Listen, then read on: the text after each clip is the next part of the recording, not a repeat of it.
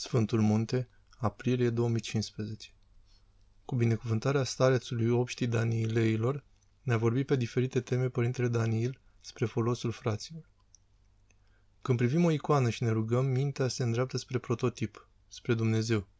Așa cum ai o fotografie a tatălui tău, o privești și spui, acesta e tatăl meu. Și după moartea lui tot tatăl meu va fi. Tot astfel și acei sfinți care au trecut la cele cerești de pe pământ. Maica Domnului, de pildă, a dormit la vârsta de 50 de ani. A luat-o Domnul pe maica sa pe când avea 50 de ani. Maica Domnului trăiește în lumea noastră? Să vă spun ceva acum. Cândva acest sfânt de aici, Andrei, când era în Constantinopol, făcea pe nebunul pentru Hristos. Umbla dezbrăcat, zdrențuit și toți își băteau joc de el. Odată era foarte frig, iar el era gol. Erau acolo mulți câini. El stătea și a mers să se încălzească. După asta câinii s-au sculat și s-au întins la cald în locul lui. Atunci îngerul l-a dus cu Duhul în rai. I-a arătat cum sunt rânduiți oamenii acolo, fiecare ce lucrare a făcut și de ce s-a desfăctat, ce a făcut pe pământ și unde se află în iad. Și întreabă, unde este tronul Maicii Domnului? Acolo sus, și a zis Sfântul Andrei cel nebun, dar unde e trupul ei? Maica Domnului este cu trupul pe pământ, e vie și o crutește pe oameni. Atunci când vorbim despre chemările de la Dumnezeu, noi eram copii mici, neumblați, aveam 17 ani, nu știam nimic, Auzind de Sfântul Munte și am venit aici. Și Maica Domnului m-a călăuzit spre această obște și de atunci sunt în ascultare aici de mai mulți ani. Fac acea ascultare ce mi se dă, însă am văzut și în jurul nostru mulți oameni care lucrează în ascultare. Cândva am mers să slujesc fraților din zonă, sunt și doctor, pentru că Dumnezeu îngăduie, frate, ca și cel mai mare ascet să ceară ajutorul omenesc la sfârșitul vieții, să întrebe doctorul ce părere are, să-l caute. Și mergeam. Îmi spuneau, părinte, Du-te la Nea Schiti și mergeam și făceam perfuzii. Să nu te mâni vreodată că vii aici dimineața și seara, pentru că Dumnezeu mă va lua și nu trebuie să-ți pierzi plata. Chiron, dar de ce să mă mâni? Ei, ți-o spun, om ești. Și am mers de multe ori până la sfârșit când l-a luat Dumnezeu. Papa Efrem, care era unic în ascultare, și îmi spunea, Părinte Daniel, vreau să mor în ascultare. De ce Gheronda? Pentru că cununa ascultătorului e mai strălucitoare decât a mucenicului. Mucenicul mărturisește, imediat ia cununa și pleacă din viața aceasta. Însă ucenicului, o tăiere a voii proprii își aduce o cunună. Voturile, făgăduințele monahale. Am venit aici la 17 ani și acum am 82 de ani. Nu am priceput când au trecut acești ani de când mă aflu în Sfântul Munte. Am cunoscut mulți asceți, mulți părinți nevoitori și m-am folosit de ei. De aceea omul trebuie să se lupte acolo unde va merge. De atunci, de când am venit, tot aici mă aflu. M-a întrebat cineva, nu ai plecat altundeva? Tu ai lăsat femeia ta și ai plecat de acasă? Și eu aici mă lupt. Aici mi-am depus făgăduințele. De aceea și noi și voi să ne facem îndatoririle duhovnicești rânduiala, voi în cadrul căsătoriei, iar noi prin pocăință în călugărie. Pașaportul raiului.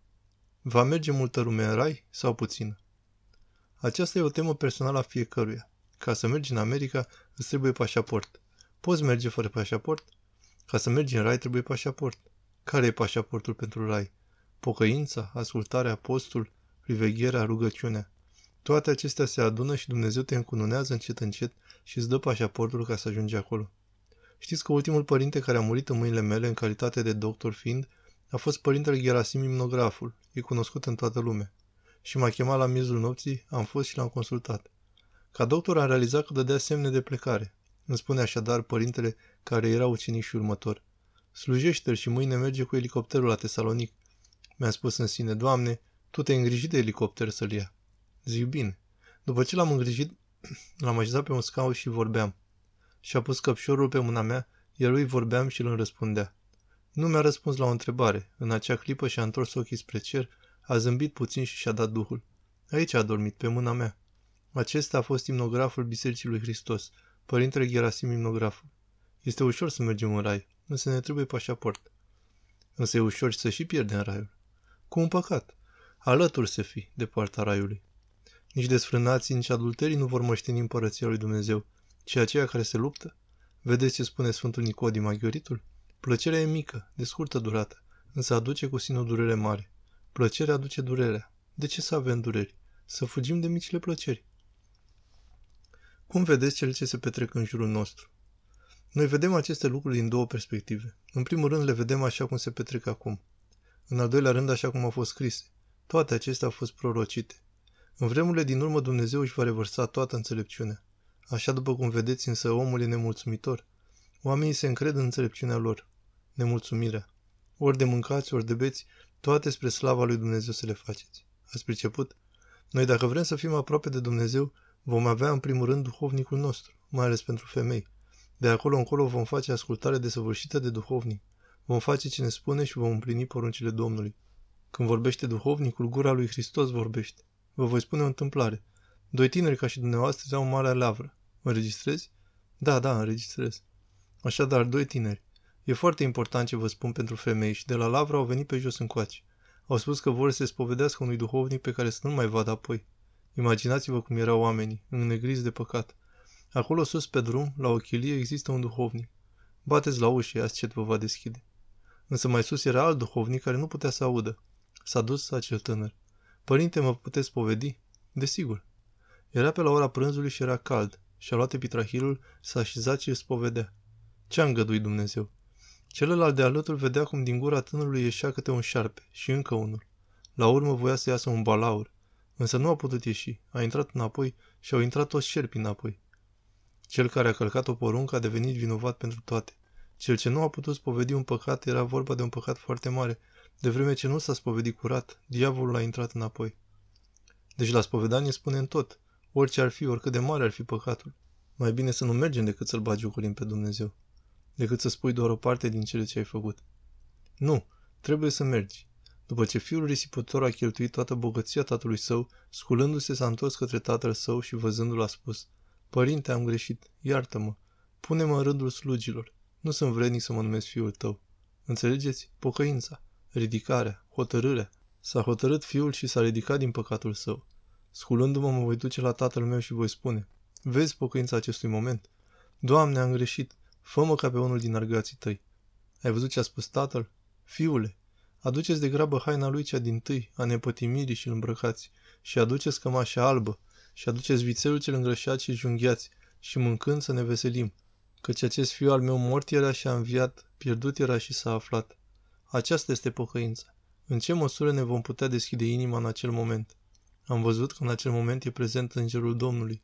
E prezent Îngerul Domnului și șterge păcatele. Bucuria. Toți suntem fericiți. Cunoaștem legea Domnului și de acolo pășim în viață puțini ani pe pământ. Femeile înmurează, să trăiți o sută de ani, însă aceștia sunt foarte puțini în fața veșniciei. Ieri am venit în Sfântul Munte și aveam 17 ani, iar azi am 82 și mi se pare că astăzi am venit în Sfântul Munte. Cum au trecut acești ani? Anii trec ușor când avem pace în suflet, când avem viață curată, când ne împărtășim, când avem o raportare de plină a faptelor noastre la duhovnic. Și atunci trăim de aici raiul. Dacă nu pregustăm de aici raiul, nu ne vom desfăta de el acolo. Pregustarea ce este? Bucuria. Când vorbim despre asta simțim bucurie, iubire pentru Domnul și orice îi cerem ne dăruiește. Acum. Orice am cere, chiar și bani.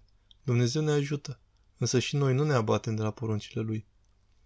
Frații au făcut o mare icoană cu Maica Domnului și ne-au dus-o în Germania. Și când s-a dus icoana în Germania, a făcut o mare primire greci.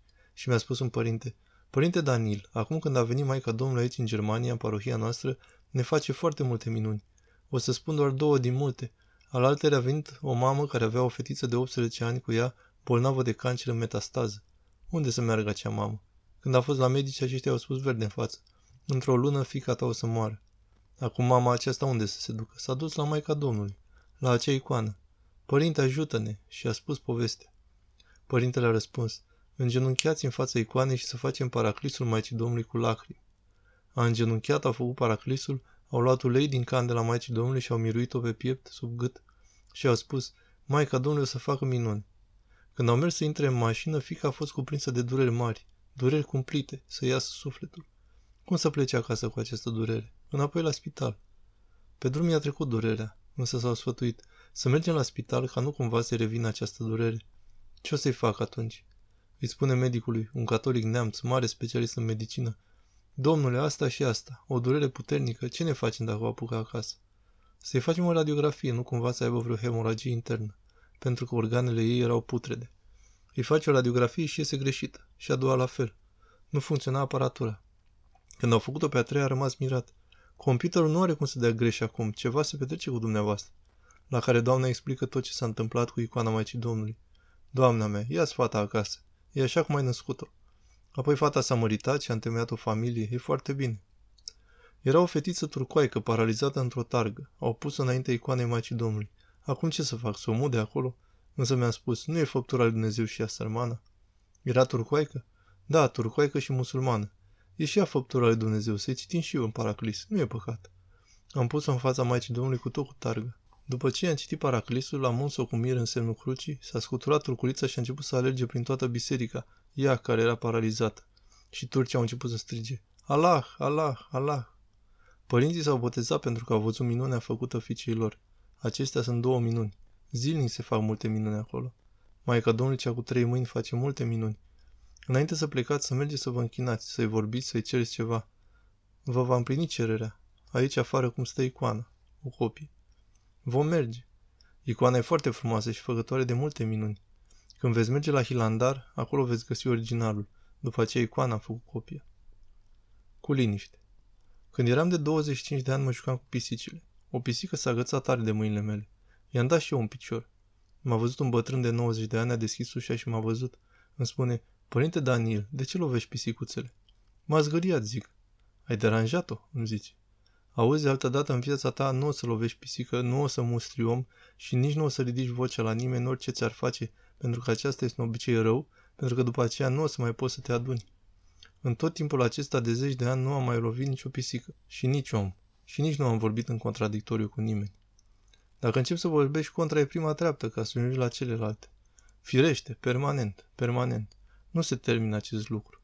Așa cum vă spus, oameni sunteți și voi. Nici în familia voastră, nici cu soția sau cu copiii voștri. Alaltere am citit acest lucru.